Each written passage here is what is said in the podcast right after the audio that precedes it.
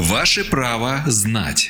В студии юрист Федерального информационно-аналитического центра защиты прав граждан Ольга Вавилина.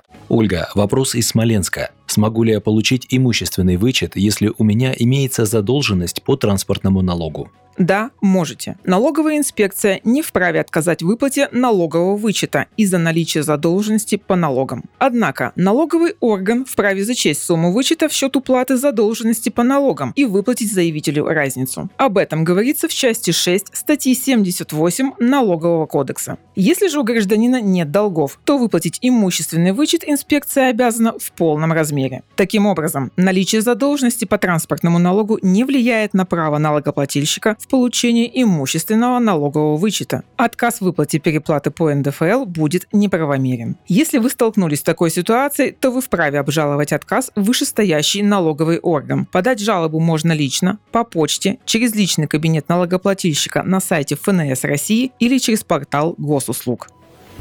Правовую справку дала юрист Федерального информационно-аналитического центра защиты прав граждан Ольга Вавилина. Ваше право знать.